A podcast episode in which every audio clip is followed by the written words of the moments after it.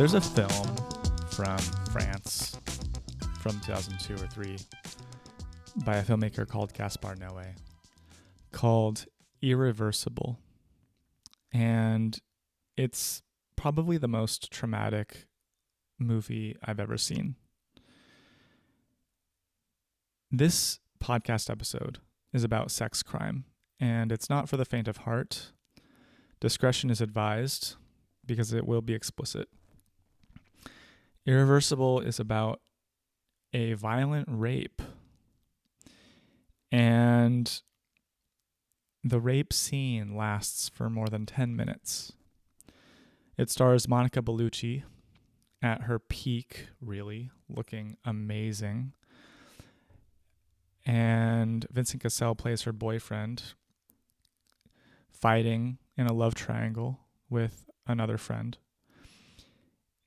They live a glamorous, cool life in Paris, and she leaves a party in a in a bad mood and puts herself in a really precarious, dangerous situation in an underpass, witnessing a crime happening.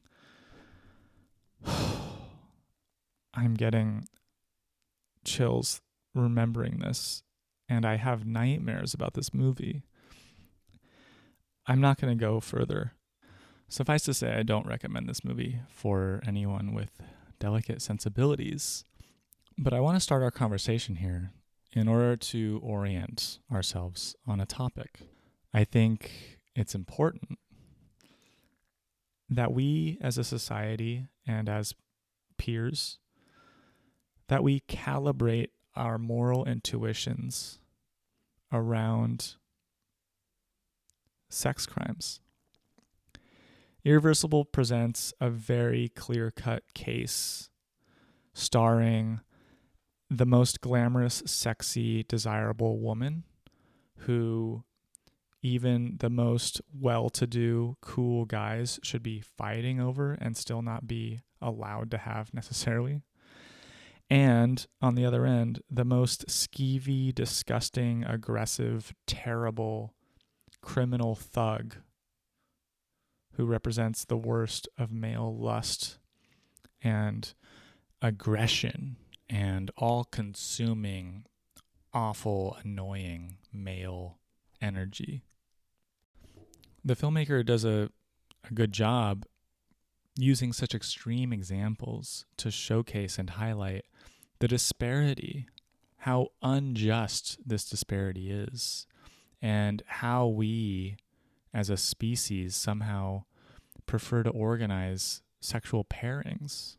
Because society sets up rules. We have rules that are largely natural, but also largely based on our own mores of the time. And we're going through a process of re examining these rules in 2020. I suppose the Me Too movement from a couple years ago was really the peak of us really examining this. And we didn't finish doing that. We're still trying. And I think it's important that we do so. But today's episode isn't even about Me Too. It's not about the fringes of sex crimes necessarily, though I do want to touch on stuff like Harvey Weinstein, the Hollywood producer that got it all started by running a quite clever scheme of a casting couch with young ingenues and Hollywood hopefuls. I might touch on the series The Morning Show that nicely fictionalizes this kind of workplace environment where men and women negotiate power dynamics, fundamentally speaking, and how human sexuality, as a fundamental aspect of our species, interplays with these new systems we set up, like a workplace. But my real goal in this episode is to really understand sex and sexuality a little better and to then understand how justice is meted out through criminal law and what our moral intuitions do to help us there. Sex and sexuality is obviously an enormous topic, and it's too big to fully go into here, and I don't want to really do a science lesson. I also don't really want to touch the more controversial aspects of this topic that the trans movement is bringing up. Instead, I want to focus most specifically on one aspect maturity.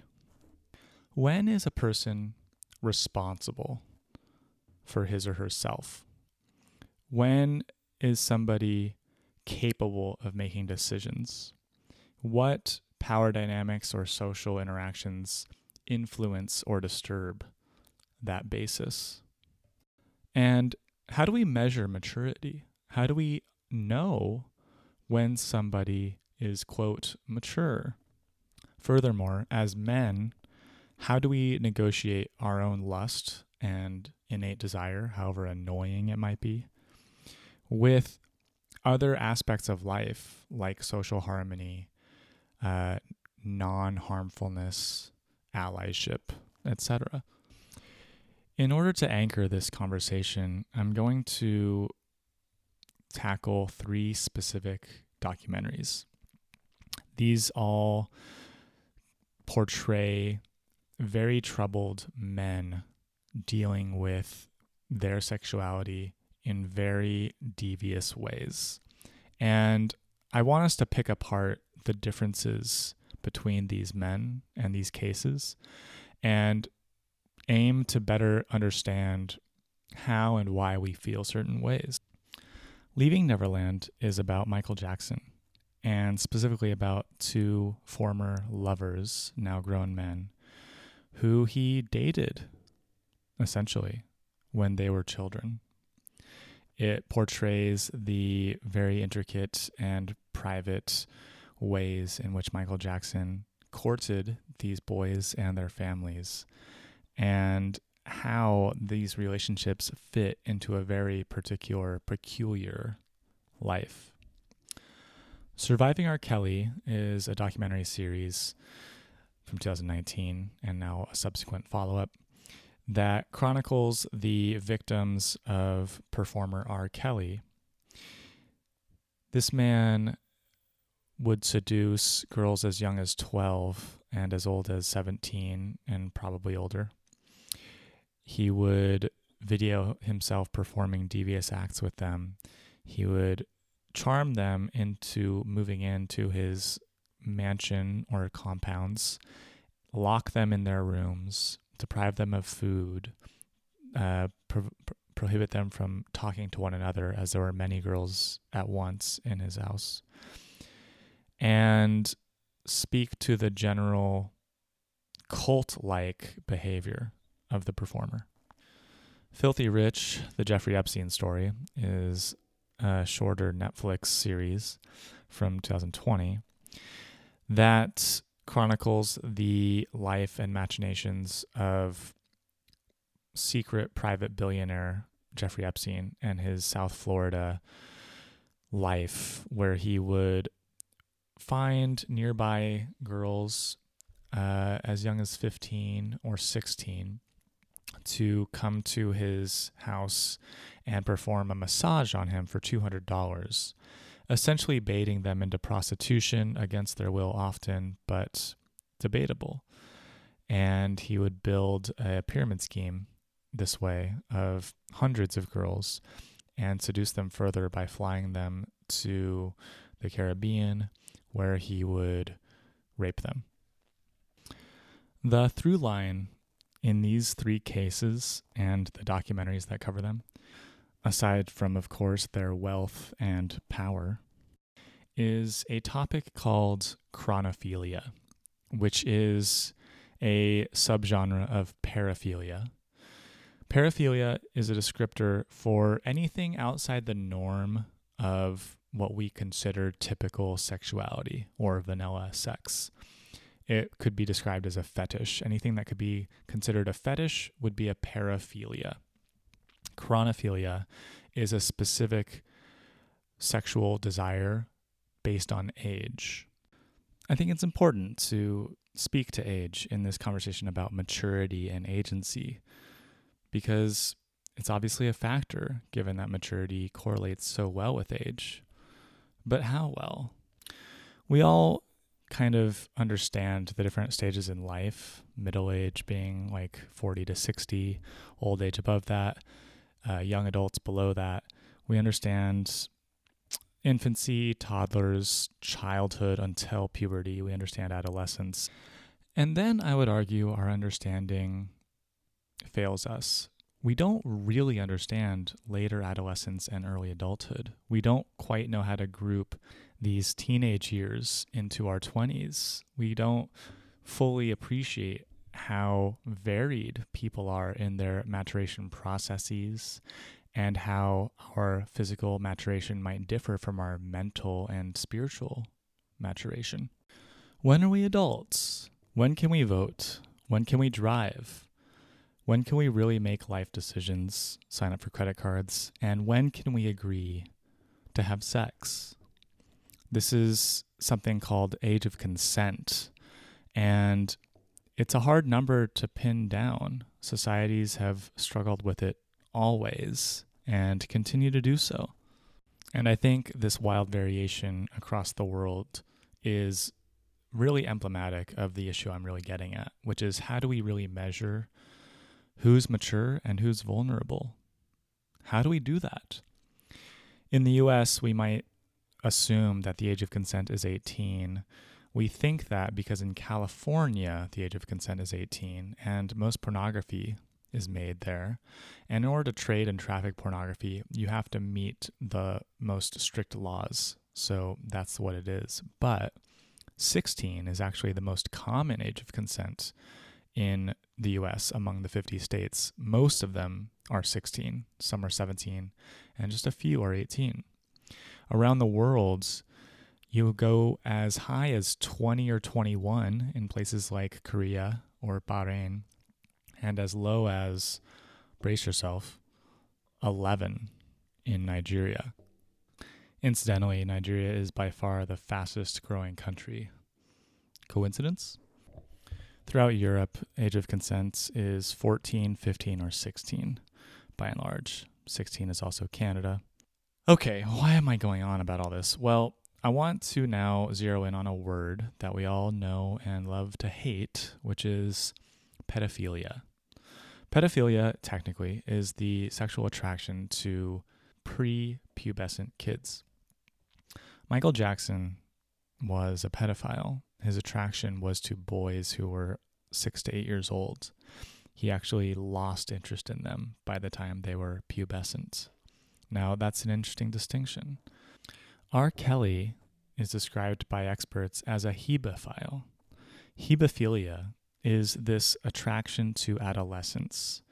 So he married Aaliyah at 15, met her when she was 12 or 13, performed sex acts at that age while she was going through puberty as an adolescent. Many of his victims around this age as well, maybe a little older.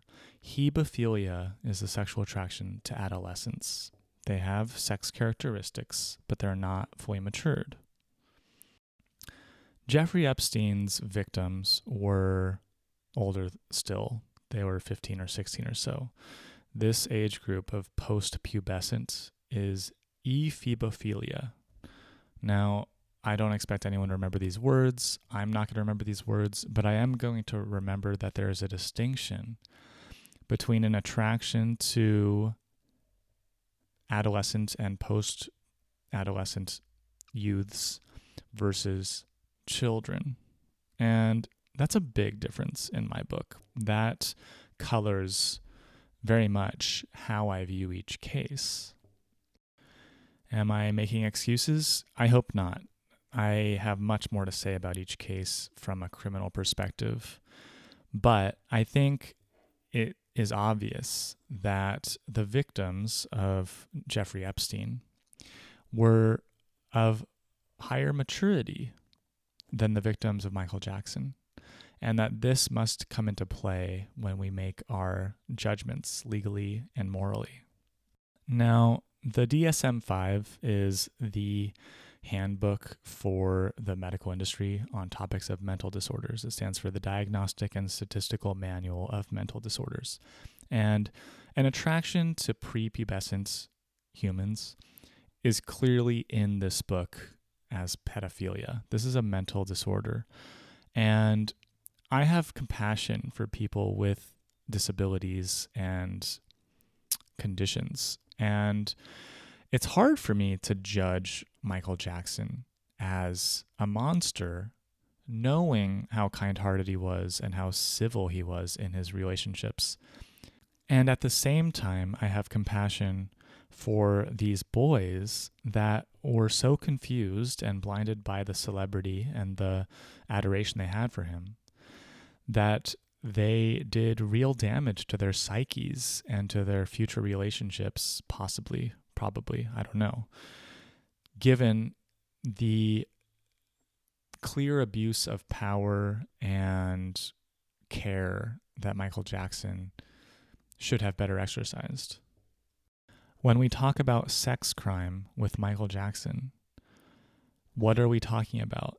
Well, he's clearly violating age of consent laws according to anywhere in the world, even Nigeria. Is it rape? Well, it's statutory rape, technically speaking. Were the boys screaming no? Were they suffering? Did they hate it? Were they pushing him away? Was it traumatizing for them? Well, the trauma the trauma is an interesting distinction there because I think probably yes, but everything else the answer is no. This was by the look of it a loving relationship. And as a viewer of this documentary, that is what's so interesting and strange for me to square with myself. Here I am looking at what could easily be described as a cool, you know, trade of sexual desire for, um, you know, a fun jet set life. You know, if you replace these boys with of age women, there's no problem at all. So the problem is the mental disorder of Michael Jackson and the ensuing psychological trauma on these boys to have to process this information given that we live in a society in the society we do. But I wonder if we were to recontextualize those boys' experience into, you know, ancient Greek society that supposedly normalized that sort of thing. I don't know, that's all hearsay but I've heard that this kind of relationship with boys has in human history been a thing. At that point, maybe growing up isn't as traumatic. But that's philosophy for the sake of philosophy. I'm not throwing that out there to make any argument, really. I just find it interesting.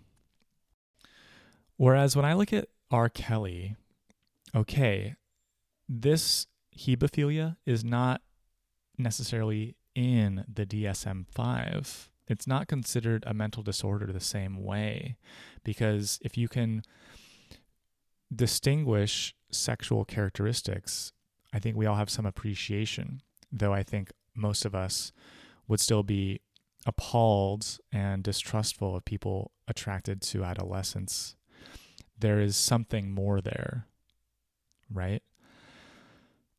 So while R. Kelly's attraction might be a little more understandable, especially for heterosexuals, the behavior seems even more criminal. Why is that? Well, it's because the sexual deviance extended beyond chronophilia. Say what you will about fetishes like uh, water sports or S and M or you know master slave, these kind of um, FetLife communities, these are weirder than the quite tame acts that Michael Jackson was performing.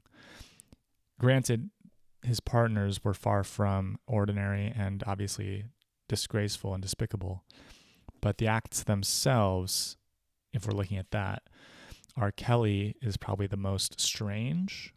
Is that criminal? Probably not. He might be breaking criminal code with age of consent. He might not be. It depends.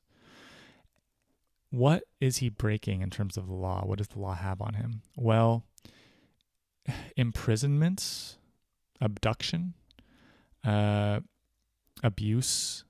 I think these are the kind of things that the women were most uh, upset with.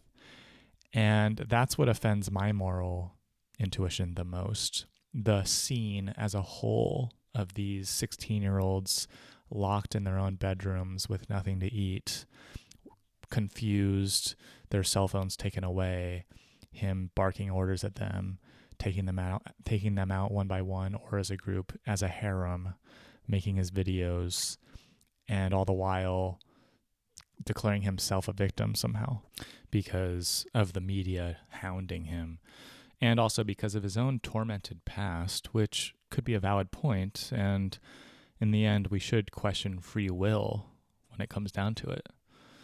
But nonetheless, this entire R. Kelly saga is awful. Period.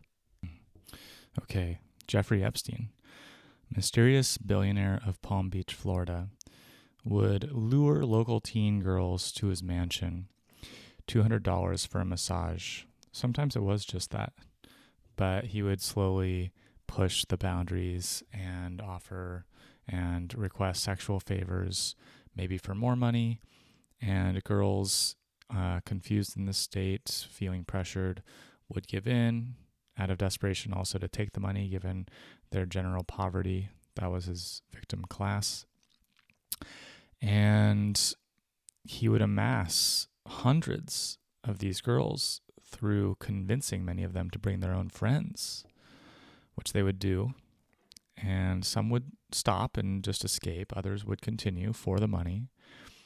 And some would fly with him to his mansion and private island in the US Virgin Islands, where they would have no escape at all, where his behavior would become a little more rude and pressing and pushy and dangerous, leaving girls to want to swim off this island, questioning their life decisions. Now, if it ended there, I would say it's obviously bad. This is a villain character preying on girls underage who are not emotionally mature enough to make these decisions, even if they are physically mature enough, unlike uh, a pedophile's victims, who, you know, schemes a sort of dark, gross web of, uh, you know, something like implied consent, but not at all, like um, presumed consent based on the desperation of money and confusion.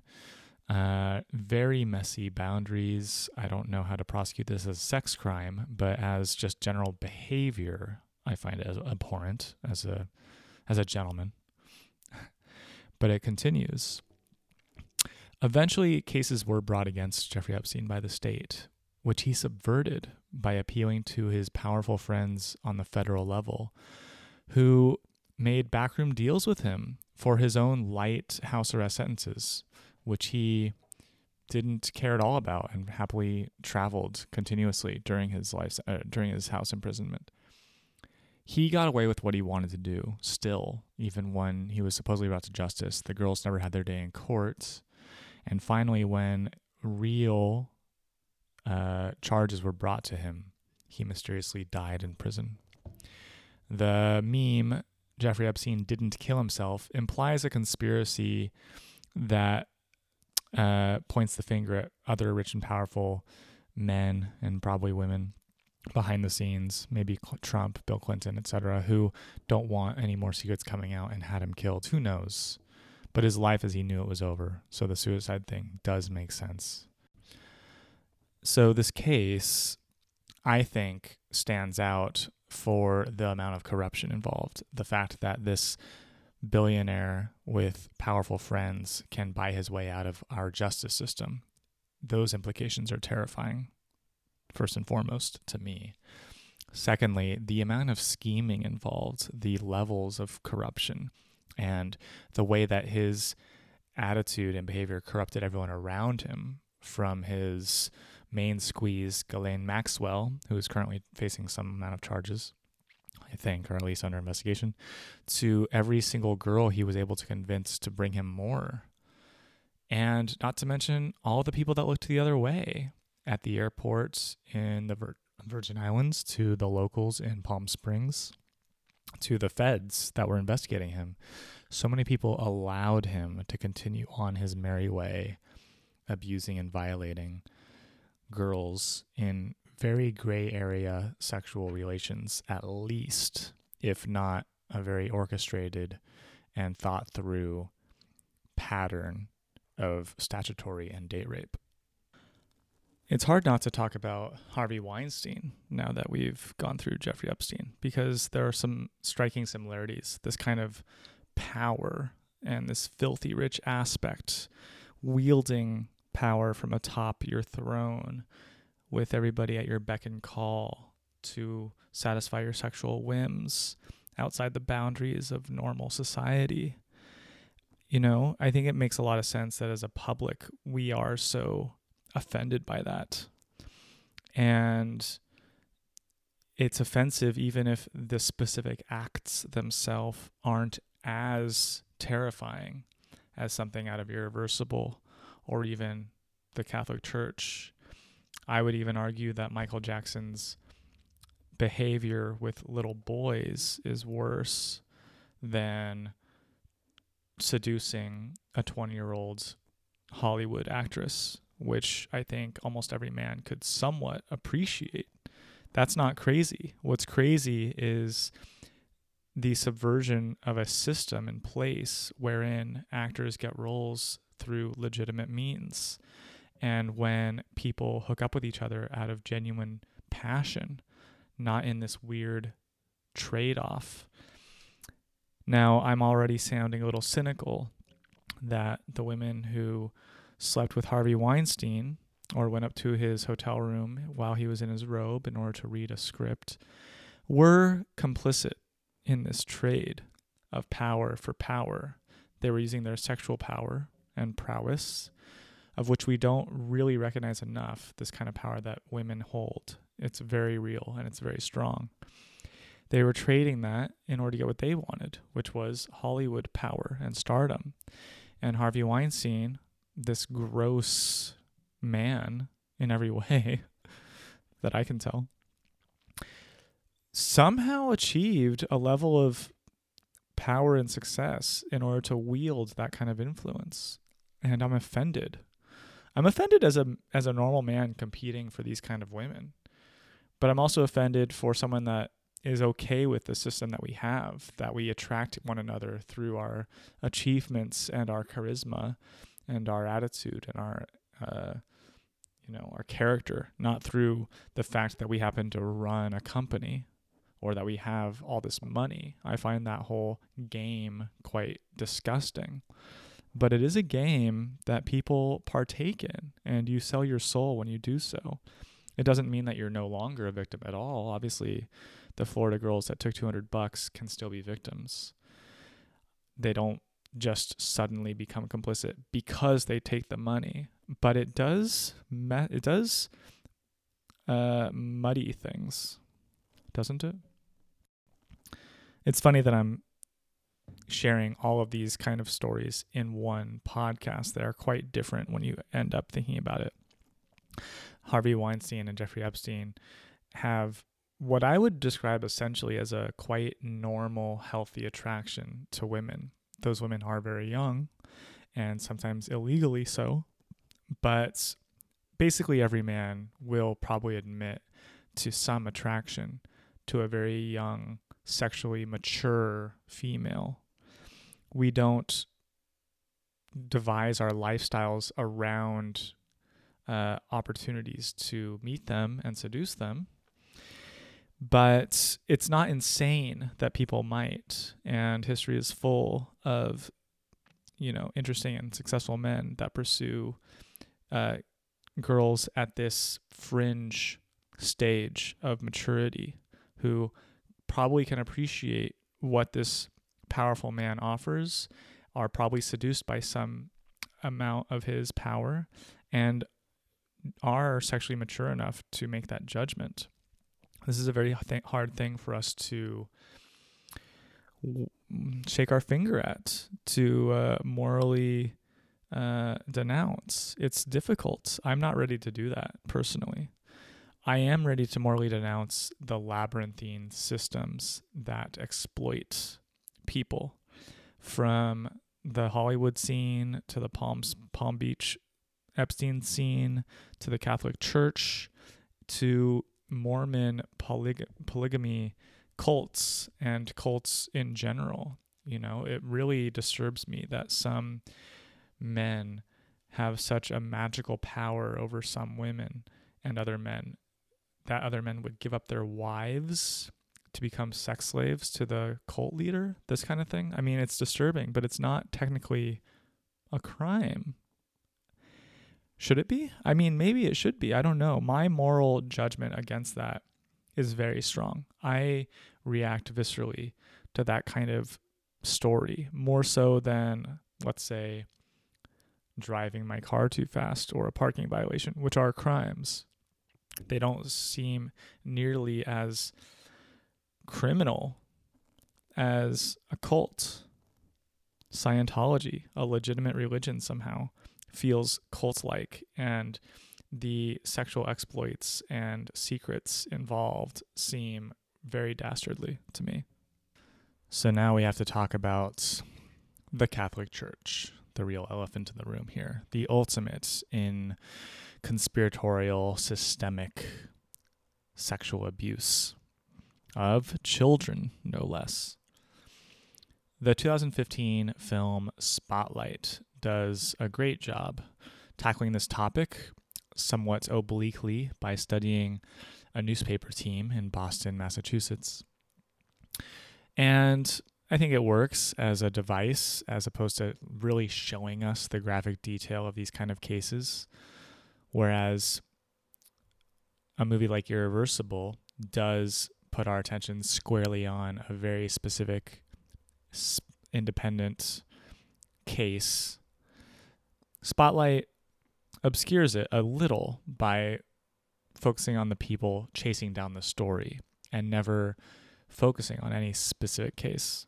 Instead, Spotlight is about the many victims as opposed to the one in Irreversible, the underage boys as opposed to the adult female in Irreversible, and the supposedly benevolent, kind hearted, and sweet older men who are priests and fathers in the Catholic Church versus the easy to demonize, disgusting, violent, pervy man that we see in Irreversible.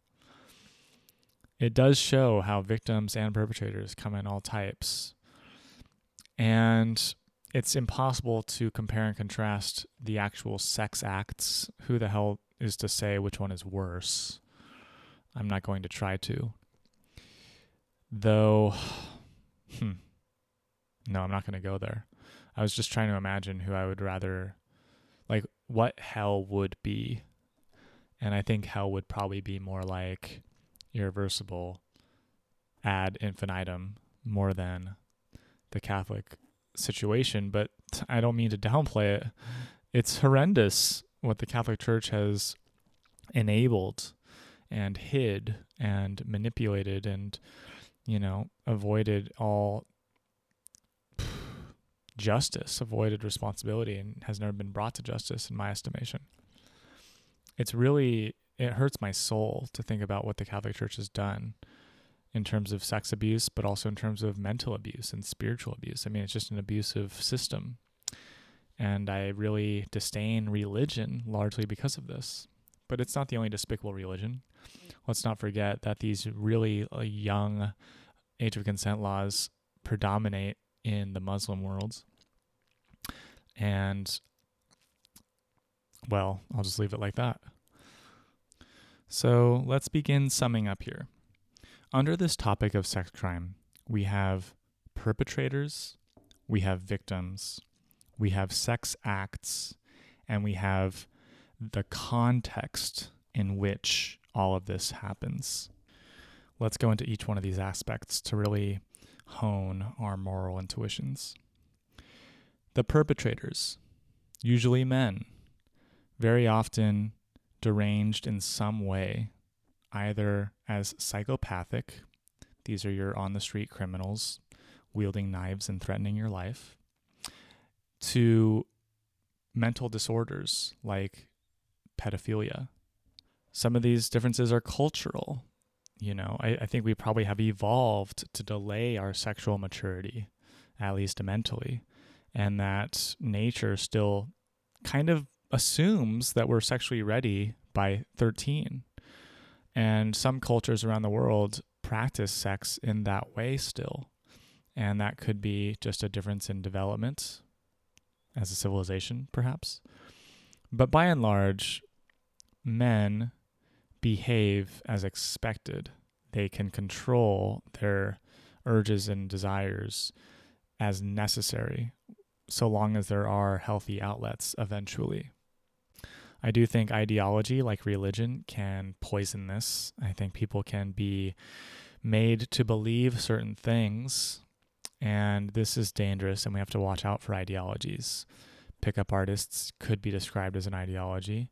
Uh, incels uh, could be described this way. There are sor- certain movements that it's worth keeping tabs on to make sure that things don't get so bad.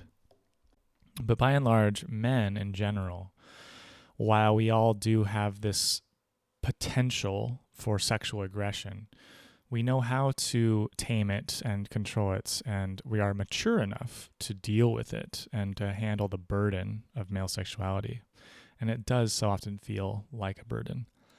We might make mistakes here and there at the office, uh, unwanted advance, asking somebody out that doesn't want to be approached, uh, fumbling through the courtships and all of this. Um, and this can extend to stuff that, like um, the Aziz Ansari story or even Louis C.K., I would put in this boat. Really weird behavior that got a little messy and made people uncomfortable. But in the end, it doesn't equate to a sex crime. So I think we can probably leave it like that. The victims. Who are the victims? Unfortunately, it seems like the victims can basically be anybody. We haven't even touched on the number one demo of rape victims, which is incarcerated men in the US. So, not even grown men are free from the threat of sexual violence. But today we've discussed, obviously, adult women. Uh, and you might have accused me at some point of some amount of I don't know what sexism or misogyny or something. The way I was describing Monica Bellucci as this exceptionally desirous woman, and I do stand by it. I don't think there's a problem in admitting that women also exist on a hierarchy of desirability, and that our moral intuitions are attuned for those things. And it's sad. It's sad to say that, but I think it's it's fair enough um, but perhaps more interesting still are the younger victims somehow. Uh, from these new words that I mentioned, hebephilia and ephebophilia, for an attraction to adolescence and post adolescence, and pedophilia. We didn't talk about infantophilia, thank God. I'm sorry to mention it now. There is a film on this topic called a Serbian film, which I myself have not even tried to watch. It's intentionally provocative in the face of Serbian censorship laws, but it touches on that if you are brave enough to stomach it. In any case, the human mind is exceptionally strange and it is, it's possible to be corrupted insanely. Um, but yeah, to stay on the victims, I think we care mostly about innocence, about a certain fragility that children have, especially. And we also put this odd value on competition, I guess. I think maybe this is my bias as a as a heterosexual man, but there is something disturbing about my crush being violated, especially if I can say it like that. And on the topic of victimhood, I just have to make this statement here because I think it fits enough. I worry that for whatever reason, whether it be modern third or fourth wave feminism or the Me Too movement in particular or whatever, I worry that women are developing a certain victimhood attitude to somehow give up their own agency, to somehow claim victimhood at the slightest transgression of a well meaning man. I think about Al Franken losing his Senate seat in the US. I think about Kevin Hart having to step down from the Academy Awards. I think about all these very minor cases where men make the most mild slip up and are canceled permanently because women claim that this is such a threat to their well being that any sort of clumsy male sexuality must be terminated full stop. That's crazy. That's really crazy. I think that maybe our criminal justice system does need some attention, but to consider any of these crimes is ridiculous.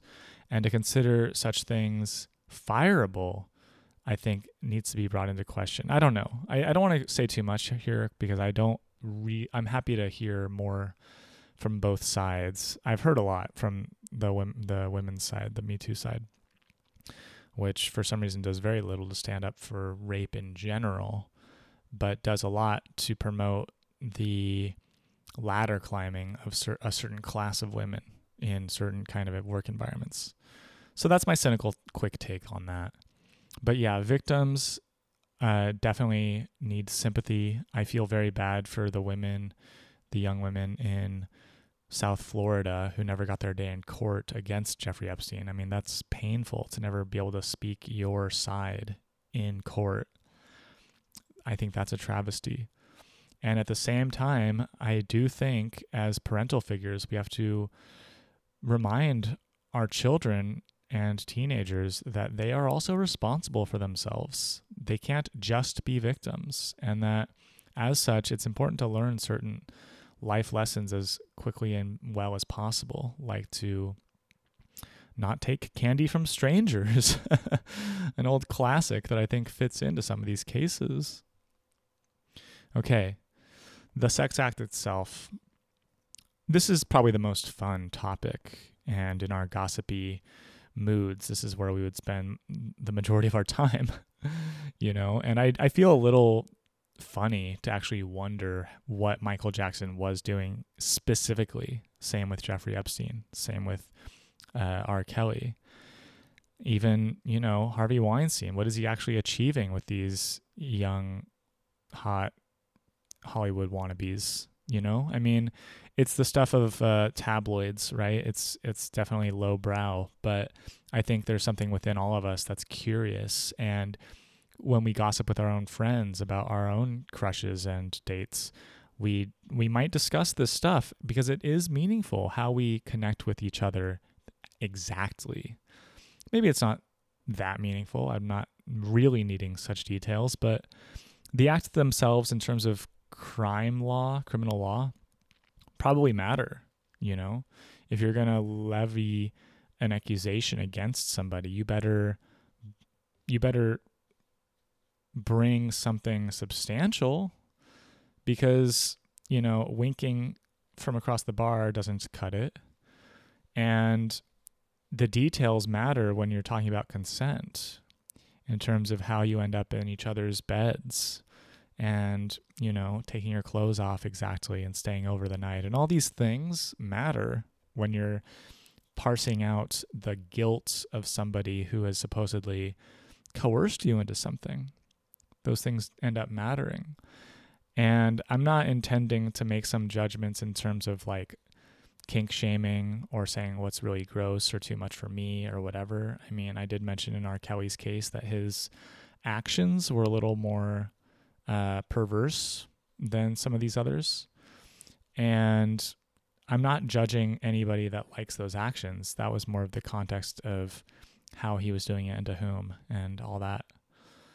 So I guess that's enough said on the sex acts themselves. It's very hard to compare something like the, you know, violent anal rape of Monica Bellucci at knife point to her throat, followed by a physical beating to her face um, versus the very soft coddling of a young boy's penis while he fillets, you know, a grown Michael Jackson. I mean, these are extremely hard to compare. they're just they're very disturbing in different ways, right? So I don't know how this is like apples and oranges, I guess, but the sex act I think does matter when we're talking about sex crime. And finally, the context, which is really, let's be honest, it's everything. So let's end talking about this. I think it's really all important to consider how, when, where, why, all the journalistic points of a story. And that none of this happens in a vacuum. We have to take into account the whole, the totality of every situation. And that's what makes something like Jeffrey Epstein so interesting because of his business connections, because of his power and his influence. If it's just some dude trying to bring young girls to his apartment, I mean, that probably happens every day, you know, and we don't really care. But when you systematize it and you, you know, you run this scheme over and over and over again, the case just gets bigger and bigger and bigger. And when you can't even bring someone like that to justice because of their connections, well, that's really something, you know? And when you think about the the young boys with Michael Jackson, this is not their feeling about the situation isn't quite equivalent to their feeling if they were molested by a priest because they don't idolize and adore a priest. They don't think it's super cool to spend the weekend at the priest's house. With Michael Jackson, they do, even if that includes an hour over here secretly, not telling anybody what we're doing because this is how we express our love or something like that. You know, it's still quite fun in the moment. And to me, that's meaningful. I don't. I don't want to discredit that. I know it shouldn't excuse it at all. Just because they have fun doesn't mean it's fine. But it's a factor. It's all a factor. I don't know. I I'm scaring myself talking about Michael Jackson because I don't want to excuse anything he's done. And yet there just is this semi-charmed life aspect, you know. I, I it's hard to articulate why that is. But I suppose I've said enough throughout this podcast for you to put it together on your own. And you know, if you if you strongly feel one way or another, let me know. I'm curious to hear more about people's intuitions here because I, I'm kind of am I'm kind of agnostic on some of this. I know for sure that I condemn the Catholic Church, that I condemn Scientology and cults. I can admit as a libertarian minded person that people do have free choice if even if free will isn't a thing if someone wants to sell all their belongings and move to some random part of Texas or Latin America in order to follow a guru into mass suicide or whatever I mean to each her own I suppose. But it offends me and I stick to that. And yeah, I guess I just want to to really emphasize again my main points here. We have to be mature and we have to take into account the maturation of each actor involved in any story. And we have to really note why stories bother us. Is it the age gap? Is it the act the of within the sex itself? Is it the conspiratorial elements? Is it the corruption? Is it the jealousy? You know, I mean, I haven't talked about, you know, actual rock stars and movie stars, maybe like Leonardo DiCaprio, for instance, who only dates women between 20 and 25, I guess. But he's, you know, he's allowed to do that, and women are allowed to date him, and they know what they're getting into. And it's not criminal to break up with somebody because they turn 25 for instance. But maybe it's sleazy. Maybe it's admirable. I don't know who who's to who's to judge? You know we all reserve the right to make our own judgments on that kind of thing in the end i personally feel empowered to really clarify for myself why i feel what i do whenever i look at a situation what is it about a certain topic that bothers me I want to work that out and I hope it helps you. And I am also practicing my own maturity here. You know, I want to make mature reasonable, successful choices in life. And that can come down to the partners I pursue. And it can come down to the contexts in which I build my life and pursue people within. And it can come down to the amount of compassion I offer victims and perpetrators, unfortunately. I know we don't want to humanize evil in this world, but I think we have to because we all do have some evil within us. There is a yin yang relationship of energy in all of our hearts. And of course, I'm rooting for the good to always win, but we have bad days. And I think we can work to make those bad days as bearable and tolerable and least bad as possible. Well, I'm ending in a place I didn't really predict. I'm not quite ending this essay in essay like fashion, but that's how it is. I'm going to leave it here, everyone. Until next time, ciao.